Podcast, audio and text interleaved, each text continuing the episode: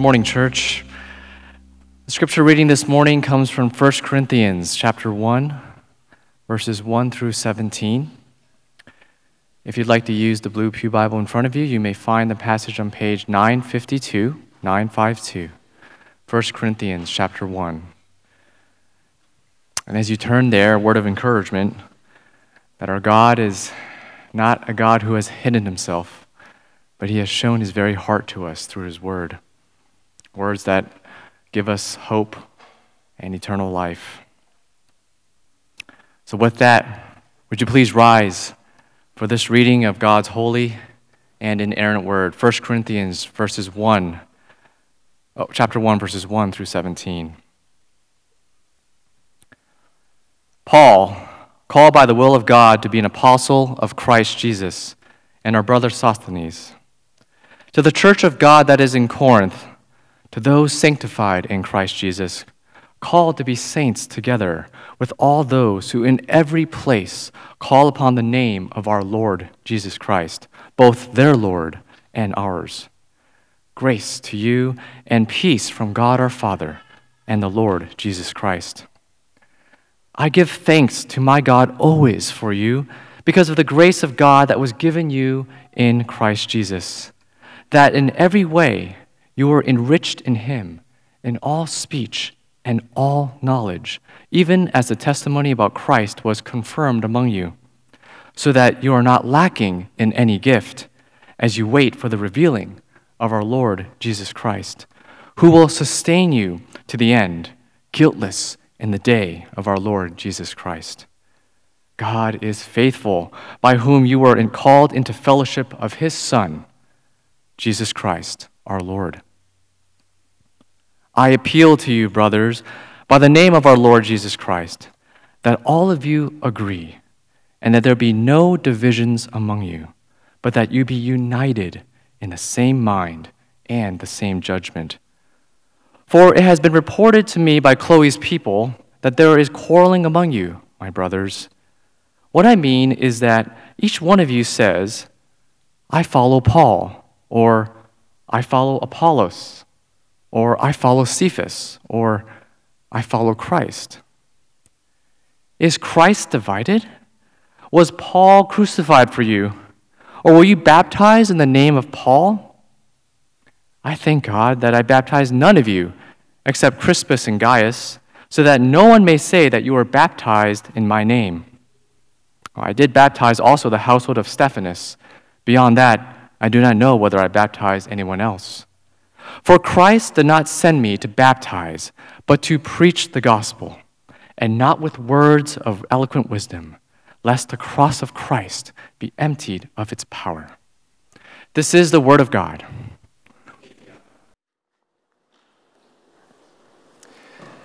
Let's pray. Father, as we come before your word this morning, I ask that you would open our eyes to see the truth, the truths that you want us to see. Would you fill us with your spirit afresh and speak to us as you will? Lord, it's for your name and for your glory that we pray these things. Amen. Well, about five years ago, I was at this uh, Christian conference um, in Louisville, Kentucky known as T4G, uh, or Together for the Gospel. Doesn't no longer in existence. It's it's had its days, and there are other conferences now. But I, I don't know if you've ever been in one of these conferences, um, but I would say, at least for someone like me, you see someone um, get up on stage that you know well, uh, maybe real well-known preacher, very famous. You've read his books, you've heard him speak on on the internet, you've heard his podcasts. I think it, it's, it's just, it's hard not to be starstruck just a little bit uh, when you see speakers come on stage, the likes of John Piper or Al Mohler or David Platt. Uh, that, that may just be me. Imagine being in a stadium with thousands of people all there together for the gospel. And, and at the same time, deep down, you just can't help but get a little excited about the next big name preacher who's about to get up on stage. at, conferences like these and even other situations, it's hard to spot someone on the streets and, and not feel a little bit enamored by the fact that you're standing pretty close to someone who's famous. Now, just for the record, I am a fan of T4G. Uh, I, I, am deeply grateful for people who put on these conferences for Christians to get together and hear solid biblical teaching and are helped in their Christian walk. Um, please don't in any way hear me dogging on Christian conferences. But I do think it's good from time to time to think about and pause and wonder what exactly is driving us to be so infatuated by celebrities, even Christian celebrities? You know, in our day and age, it's a thing for people to actually want to become what's known as influencers. If you're not familiar with that term, an influencer is someone who uses social media like TikTok or Instagram. And, and, and they gain a large following. That's kind of the, the point. You gain a large following, you try to garner influence in everything from cooking to fashion to travel, you name it. Our society is so obsessed with celebrity movie stars, sports stars, rock stars who can wow the crowds and capture both our attention and our applause. And then there's this phenomenon in the American church uh, known as the celebrity pastor. There was even this book written recently uh, called Celebrities for Jesus How Personas, Platforms, and Profits Are Hurting the Church. In a podcast talking about the book, the author, Katelyn Beatty, points out how easy it is it can be for churches to wrap their identities around key leaders. Maybe it's a founding pastor or someone who's made a name for himself because of the books he's written or the different uh, uh, uh the way he's gained a lot of influence through the years from different platforms. But what can happen is that when pastors or church leaders have moral failings, Christians in local churches are reluctant to hold them accountable because there's a certain reputation, there's a certain brand, there's a certain image that has to be protected. And sadly, this is a reality that's been coming up again and again in churches led by some well known figures in recent years. So something must be off here. There's got to be something feeding our need to be associated with influential people. In the church, there's only one name that needs to be lifted up, and that's Jesus. We all know that. But how have we come so far from that? And how are we going to get back on track to making sure that Christ is the center of our attention? Well, this morning we're kicking off a new sermon series in the book of 1 Corinthians a letter written by the Apostle Paul to the church in Corinth. And, and from this first section, these first 17 verses, what I want to do is to tackle these questions head on. And what I think you'll find is that the world surrounding the church in Corinth was much like what we're experiencing nowadays in modern day America. And what I think you'll also find is that we're much more like the church in Corinth than you might think. Now, just to give you some background, Corinth is, is located in modern day Greece. So you think about your map, and you have Greece, you have the Mediterranean Sea. Think Europe, right? Mediterranean Sea. Think uh, Italy is just to the west, your west, yeah, west of Greece, right? And Corinth is right there. And um, back in Paul's day, Corinth was the capital of Roman controlled, uh, a Roman controlled province called Achaia, which uh, made up most of southern and central um, parts of Greece. I think we can relate to a city like Corinth. It was a place where the core of city life was, as one commentator describes, trade and business and entrepreneurial pragmatism in the pursuit of success. So think Silicon Valley or even a city like ours, where people strove to make it big, to make a name for themselves, to start up the next venture. One's standing in society really mattered to the average Corinthian. And in Corinth, one important way to boost your place in this world was based on how well you could speak in front of public audiences. This was a city where people would literally travel into town and get paid to speak to large crowds. This was a city enamored by gifted celebrities and easily swayed by powerful influencers. So it's in this kind of city that Paul uh, plants a church on his second missionary journey. And in Acts 18, we learn that Paul travels from Athens to Corinth, where he meets this couple named Priscilla and Aquila. Now, this couple had just relocated from Rome to Corinth because all the Jews were kicked out of Rome by Claudius, who was the Roman emperor at that time.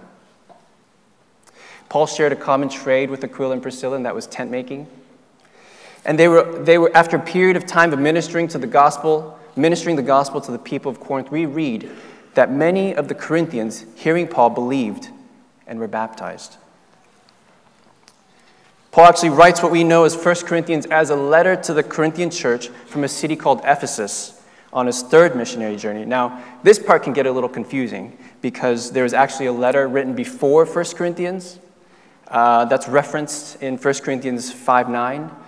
Apparently, after hearing an oral report and after receiving a letter from the Corinthian Christians, Paul was convinced that the church he had planted was in dire need of clarifying much confusion. So he pens this letter, we know as 1 Corinthians, to, to respond to this troubled church. It was a church that was tolerating sexual sin within its ranks, a kind that wouldn't even be tolerated among pagans. It was a church that struggled to stay united because some thought their spiritual gifts were better than others' gifts.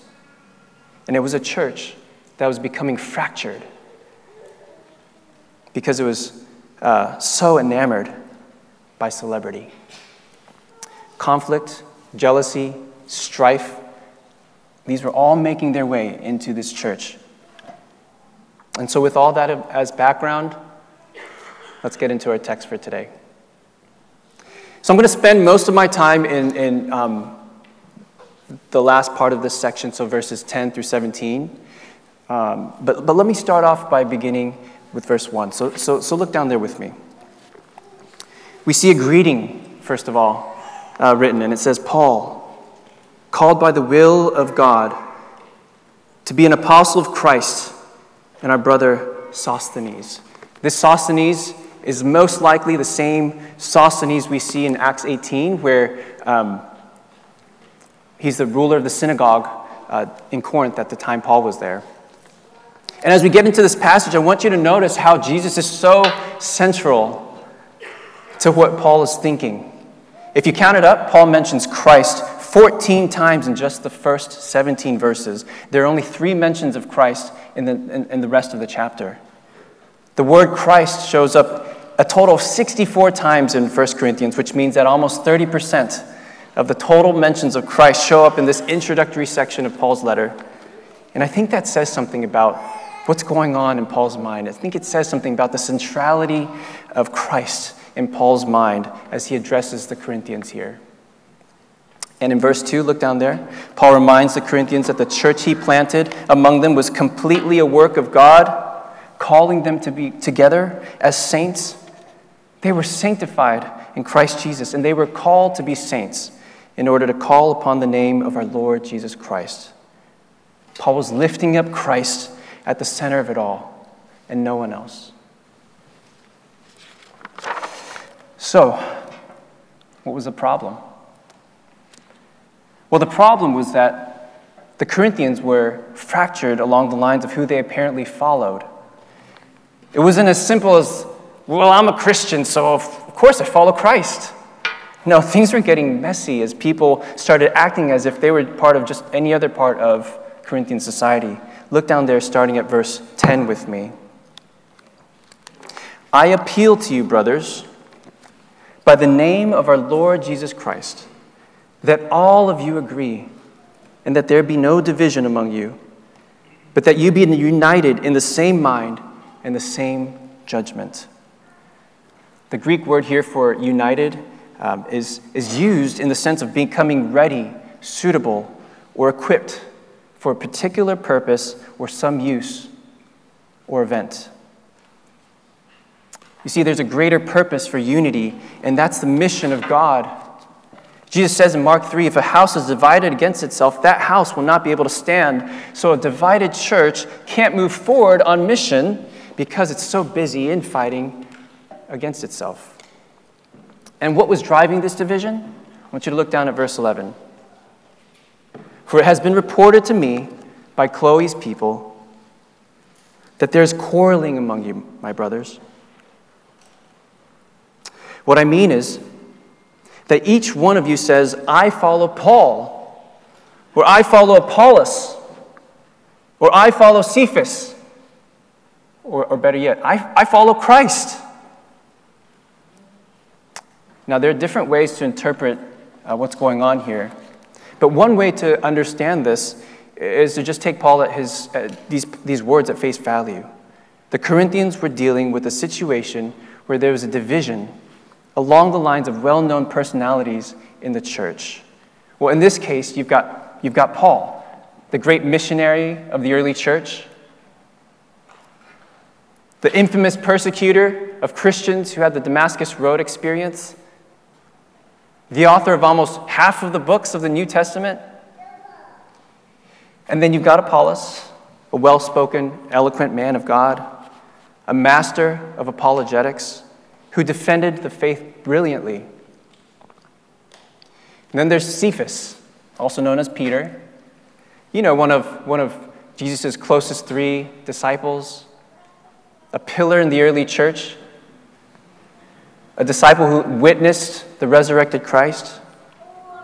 You see, people were associating themselves too much with particular Christian leaders, not necessarily because of theological differences, but because of the role baptism played among the Corinthians. One scholar suggests there may have been factions that developed around people um, who baptized them. Which is why Paul goes on in verse 13 to say this Is Christ divided? Was Paul crucified for you? Or were you baptized in the name of Paul? I thank God that I baptized none of you except Crispus and Gaius, so that no one may say that you were baptized in my name. I did also baptize the household of Stephanas. Beyond that, I do not know whether I baptized anyone else.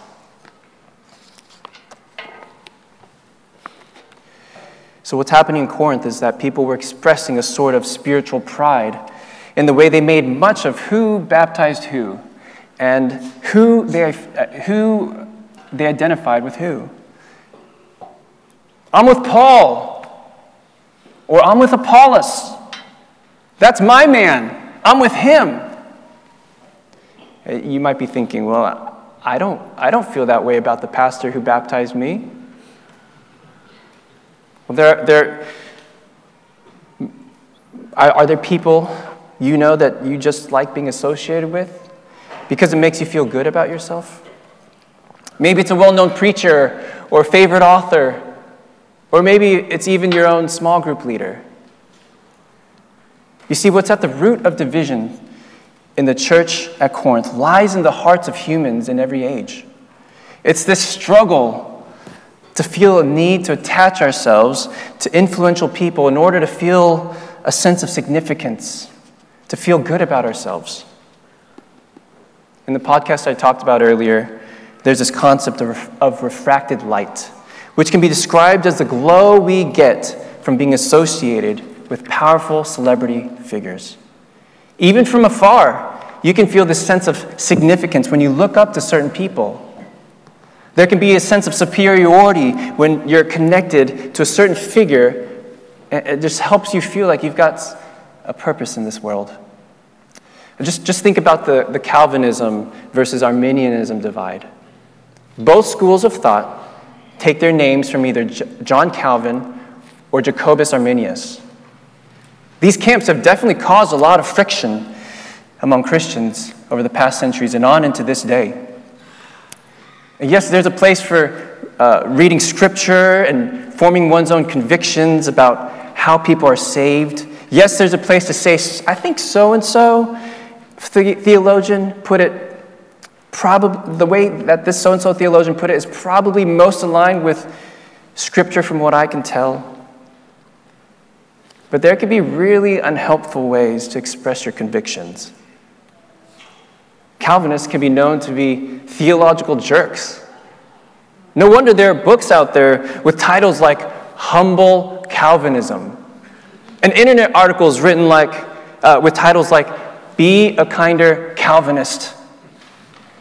I remember when I was first learning about Calvinism, um, more about it at least, it, it was exciting to form my own convictions about election and how, about how, how God saved people. But following this or that theologian can also become a source of spiritual pride, where you look down on people who don't think the same way you do. And I think there's room in the name of Christian unity to have differences in theological convictions. Maybe it's more about whether you can love others despite these differences. Later on, Paul writes in 1 Corinthians 13 If I have prophetic powers and understand all ministry, mysteries and all knowledge, and if I have all faith so as to remove mountains, but have not love, I am nothing. So, Christian, do you see any place in your life where spiritual pride has crept in? Maybe you think you're better than someone else because you're a fan of this pastor, or you can quote that spiritual hero, or maybe you've put your sense of identity in someone who's influenced you greatly, where that person's become more of who makes you feel significant rather than Christ himself. If that's you, let this be an opportunity to repent. Some of you need to repent of the ways you've let people other than Christ himself become who you find your sense of worth in. You care more that people know you're associated with so and so rather than being content with simply being a follower of Christ. But other than repent, is there anything that can be done to fight against these selfish ambitions, these tendencies to make a name for ourselves or to gain something from being associated with others? How do you actually work towards killing that pride in your heart that leads you to want to be identified with gifted and influential people? Paul goes on to model what this looks like in the last verse of this passage. Um, I want you to look down there with me, verse 17. For Christ did not send me to baptize, but to preach the gospel, and not with words of eloquent wisdom lest the cross of Christ be emptied of its power. Paul wasn't out to make a name for himself. By indicating that he was sent to preach the gospel plain and simple and without words of eloquent wisdom, he was baring his heart. He had no intention of being a crowd pleaser. He had no intention of garnering influence. He had no intention of gaining a following for himself. He had one intention and one intention alone, and that was to preach the gospel and let the message of the crucified Christ alone shine brightly. Listen to what he says in 1 Corinthians chapter 2. And I, when I came to you, brothers, did not come proclaiming to you the testimony of God with lofty speech or wisdom for I decided to know nothing among you except Jesus Christ and Him crucified, so that your faith might, might not rest in the wisdom of men, but in the power of God. You see, Paul, all Paul cares about is preaching the gospel and seeing people be saved. He's not worried about who's following him. He's not anxious about how many people like him. He's not anxious uh, about making a name for himself. No, he's anxious to see people be saved through the preaching of the word and that the power of cross of Christ be made known to this world. And, and, and this is the road to unity. If all of us, including the Corinthian Christians, would follow in Paul's example, none of us would be clamoring to be at the top. All of us would be content to serve the Lord in exactly the way He wants for us and not care a minute about if we get recognized or not. None of us will be trying to selfishly vie for power or for influence or for connections with influential leaders. All of us would be willing to, be go, to go unnoticed for the sake of the gospel. There'd be unity in the church. That's the road to unity, not fractures based on who in the church we know or who in the church we're connected with. I relate to this so well. Because one of the things I've struggled with over the years is the need to be recognized. It, it might sound a little strange to you, but in the medical world, I don't really care what people think about me. But I have seen in me a very selfish and very sinful desire to be known, to be somebody in the ministry world. I still remember back in 2014, I was in the middle of residency. I was reading this book by Martyn Lloyd-Jones, and in it, he writes about people who want to go into the ministry for very selfish motives. And I want to read you this, just this uh, excerpt, just so you get a flavor of the kind of words that were convicting my soul back then. It has often happened that young men with certain gifts who listen to a great preacher are captivated by him and what he's doing. They are captivated by his personality or by his eloquence. They are moved by him, and unconsciously, they begin to feel a desire to be like him and to do what he is doing. Now, that may be right, or it may be quite wrong. They may only be fascinated by the glamour of preaching and attracted by the idea of addressing audiences and influencing them. All kinds of wrong and false motives may insinuate themselves. And so I wrote a journal entry on February 20th, 2014, about the state of my heart. I see in myself two competing forces at work selfish desires and godly desires. The selfish desires within me include the following my infatuation with the celebrity status of pastors I admire. The examples I put down were John Piper and Matt Chandler. The name recognition of various seminaries that I want to be associated with, and the idolatry of seeking my significance in ministry accomplishments. You know, looking back, I really do think that part of the reason God had me go through medical school and not go down the path of uh, pastor or missionary right after college was to help me die to my need to be recognized in the ministry world. It might sound strange to you, but I needed to learn to serve God in obscurity as a medical student and later as a doctor before I could move towards becoming a pastor in true humility.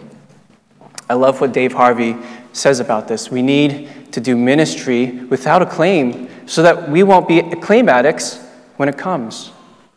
Anonymity is the ground from which pastors are harvested.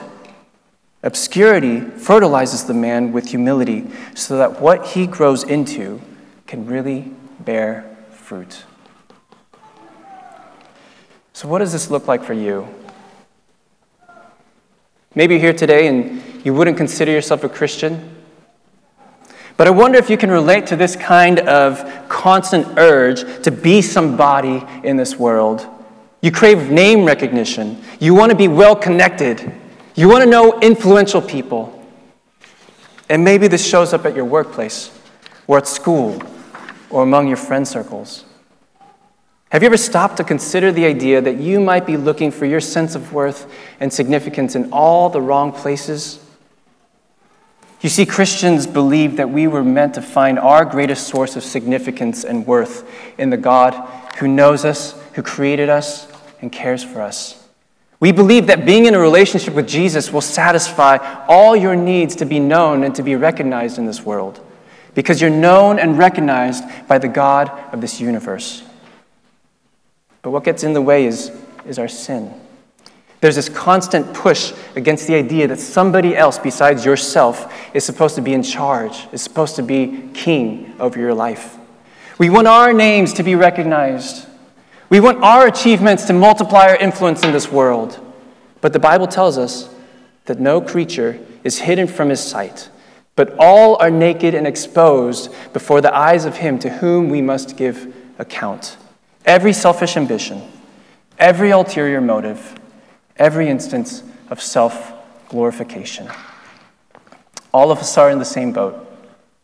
I'm no better than you. And all of us are headed into an eternity in hell in order to pay for the enormous debt of sin that we owe to holy and just God. But this is why, this is exactly why the good news of Jesus Christ is such good news. God sent his son, Jesus Christ, to live the perfect life that you should have lived, to die the death that you should have died on the cross.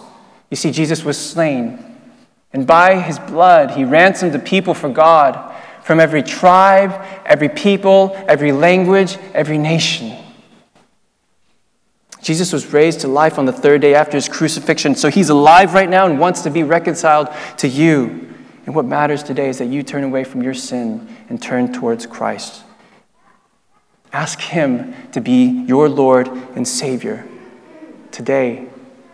By coming to Christ, you can be free of your need to feel this, to find your sense of significance anywhere else in this world, because what He thinks of you is what matters most.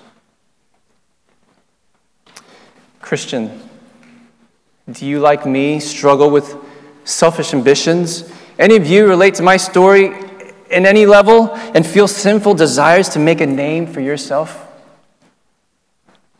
In his book, Mere Christianity, C.S. Lewis describes what meeting a truly humble person would be like. It's not that the person's always putting himself down, but what will stand out to you is how much he was truly interested in you. Lewis says this He will not be thinking about humility, he will not be thinking about himself at all.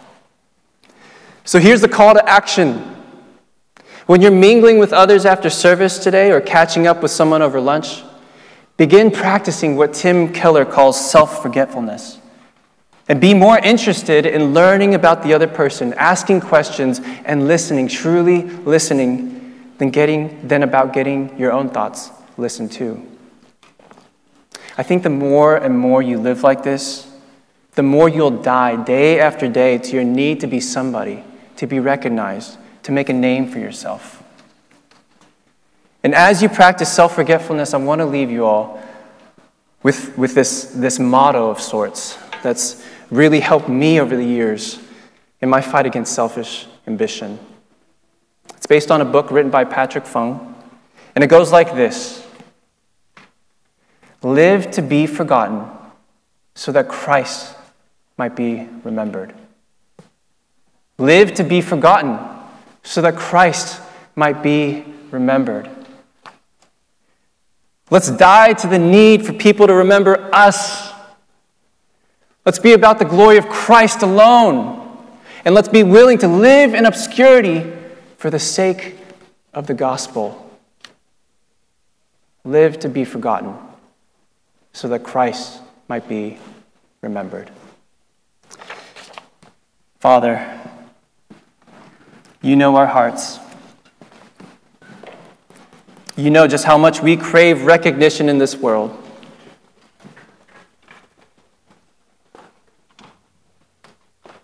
But walking in the way of your law, Lord, we wait for you. Your name and your renown are the desire of our hearts. Make that so today.